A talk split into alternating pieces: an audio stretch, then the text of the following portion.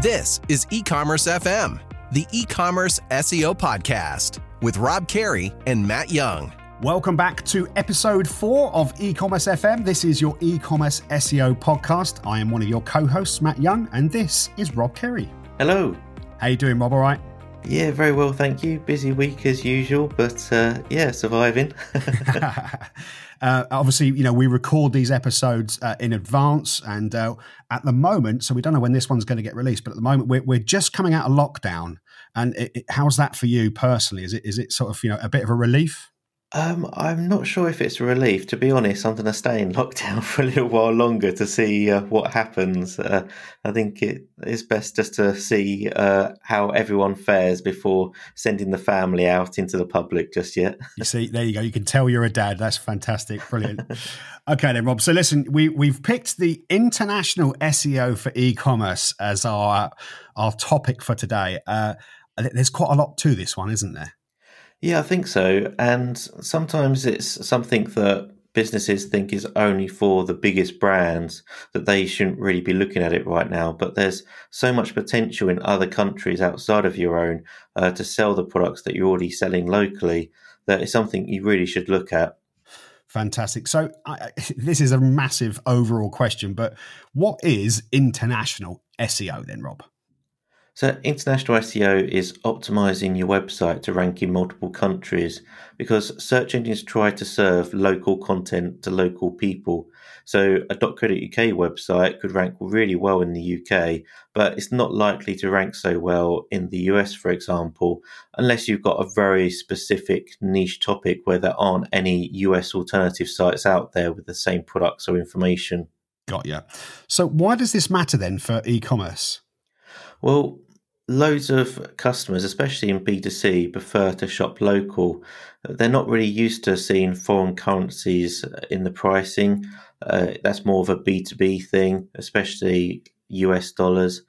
But if you're looking at a consumer, they're not used to having to translate in their heads what these foreign exchange rates are. Plus, not everyone speaks English. Even in English speaking countries, you know, there's a large Spanish speaking population in the US and a large Polish speaking uh, population in the UK. And if people aren't able to easily read your website in your native language, you know, there's an opportunity there to offer their own language to them and increase the conversion from that. Also, ordering abroad adds a perceived friction. You know, sort of what's the delivery cost going to be if I'm ordering it from the US? What the delays going to be? Are there going to be any import or custom fees for shipping something abroad? You know, I think drop shipping is a perfect example of this, where you know someone in the US creates a website on, say, Shopify. They choose a few different products on Alibaba, the big sort of Chinese marketplace they get those products delivered directly to their customer directly from China and they charge their American customer double what they're paying on Alibaba for it because the US buyer doesn't feel comfortable going directly to Alibaba themselves or going directly to China themselves and buying these products, even though they could do. And there's that perceived comfort there because it's a local website. So there's lots of money to be made out of not only your domestic market, but also the other markets abroad. It's absolutely true. If I see something with uh, American pricing, it, it, immediately puts me off. So it's a really good point that.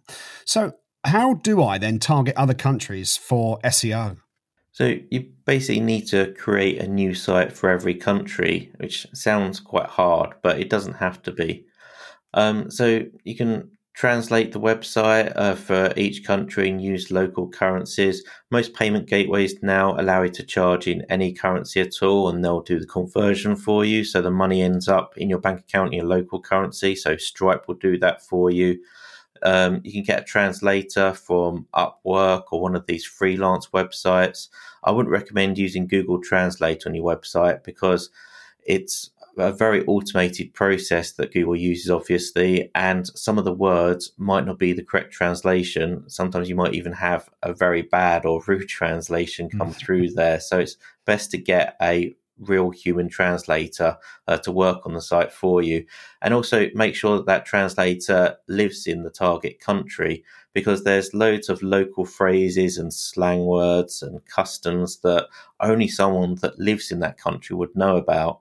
So, for example, a Brazilian translator might speak Portuguese, but they don't really know about shopping in Portugal and what people in Portugal would want to see on a website when they're when they're purchasing.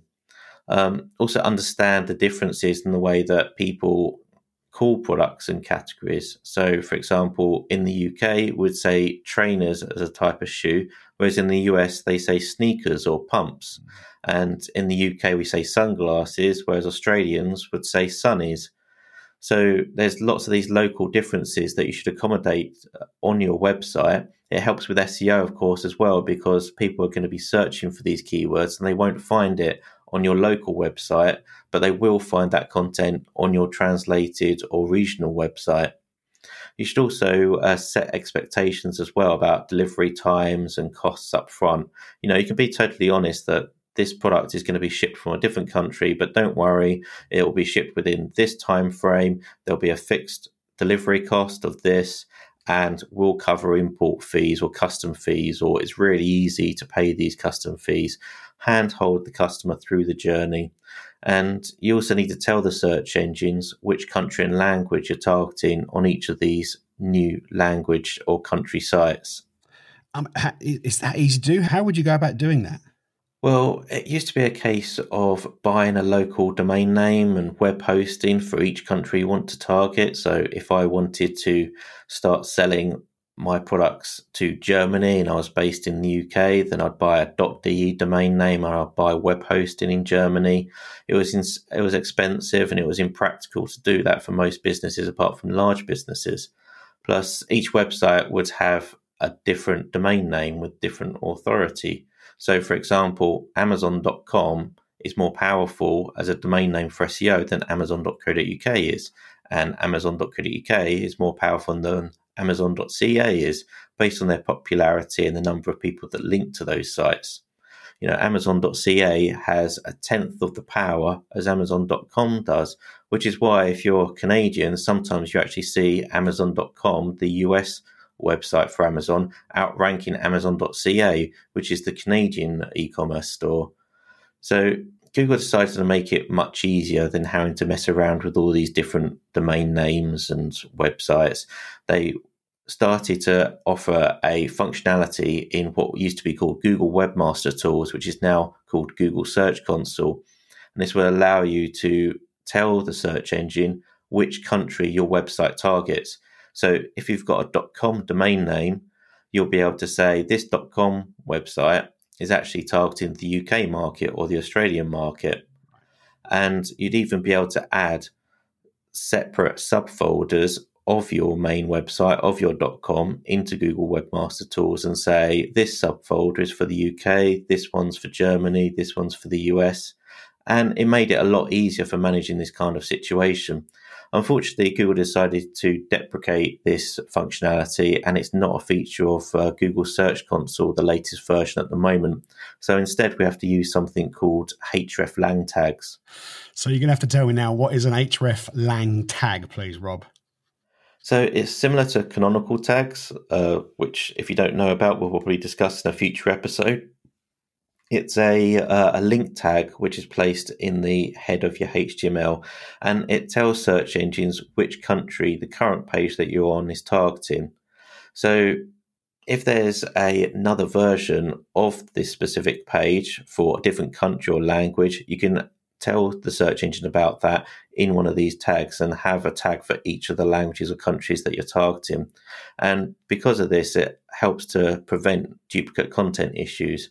So if you're targeting both the US and the UK, both of those pages are going to probably have the same content on. They'll both be in English, but you can say actually this one is more targeted towards the US consumers and this one's targeted more towards the UK consumers. And it's all you need to basically tell search engines which country you want to rank in and which version of the page is the default or the primary page.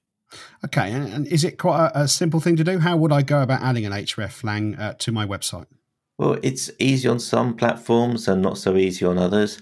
If you use WooCommerce for your e-commerce store, then WordPress has a plugin called hreflang tags lite uh, that help you implement hreflang tags on your website.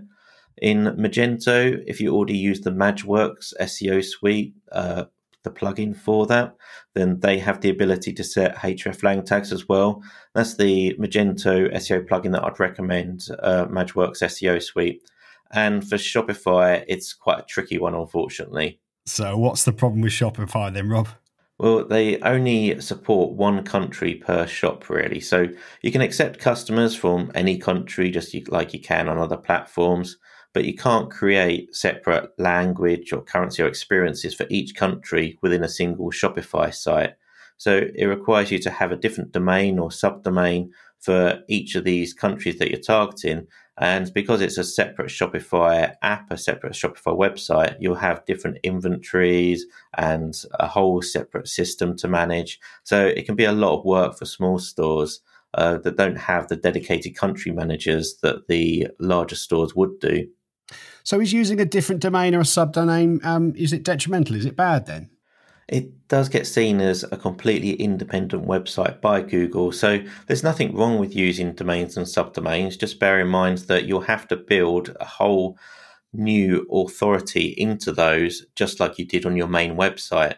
So you could launch on, for example, uk.example.com or example.co.uk, but those will have a separate SEO authority to example.com. So it means building authority into each of those. It's much better to go with a subfolder strategy. So example.com forward slash UK, example.com forward slash DE. Then all of the power from example.com flows into those UK and German websites. That makes a lot of sense to do it that way around. Sounds like a little bit less work as well. So Amazon uses different domains for each country. Shouldn't we just copy what they do? It's what most people think is why don't we just copy Amazon. They're obviously doing really well, but Amazon is also a mega corporation with so much power.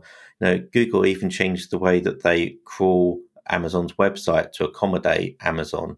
You know, if you have a look at Amazon's pages, they don't use schema to mark up the reviews on their pages and tell Google what ratings different products have. Google extracts that specifically on Amazon's website so that it can have that information on its search results.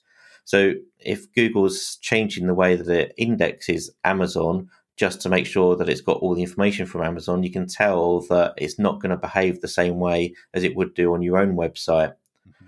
And if you look at something such as amazon.com.mx, which is the Mexican version of Amazon, it doesn't really rank so well in Mexico.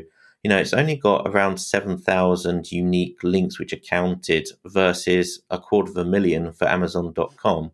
So, you know, there's some countries where Amazon is actually quite weak. And, you know, there are upsides, though, for going with Amazon's approach, going with the approach of having a local domain for each country. You get some countries which are very patriotic. So, the French, for example, are very patriotic and they really prefer to see .fr websites. They're much more likely to click through and to trust and to want to invest in something that's on .fr versus on .com. So, you know, there's different things to weigh up there. How much effort is it going to take to put in all the SEO authority needed to get that individual country domain ranking in that country? And how much benefit are you going to get from having that local domain that people might trust a little more than a .com website? Yeah, definitely a lot of work. But like you say, if you're going to make sure you're targeting that specific country, it could well be worth it in the end. Um, I know that I, if it says .co.uk or .com, I don't mind either one. I, I tend to use those, and, and, my own websites are mostly based on .com. So, how do I uh, implement different international stores on my e-commerce platform then? Well, it's still quite hard on uh, the software as a service platforms such as Shopify and BigCommerce you have to create a whole new shop for each country, as I said before, and uh, you could use a ccTLD, so a .co.uk, .de, .ca if you wanted to, or you could create a subdomain of uk.example.com or ca.example.com for each store. Uh, so obviously you have the SEO downsides of that.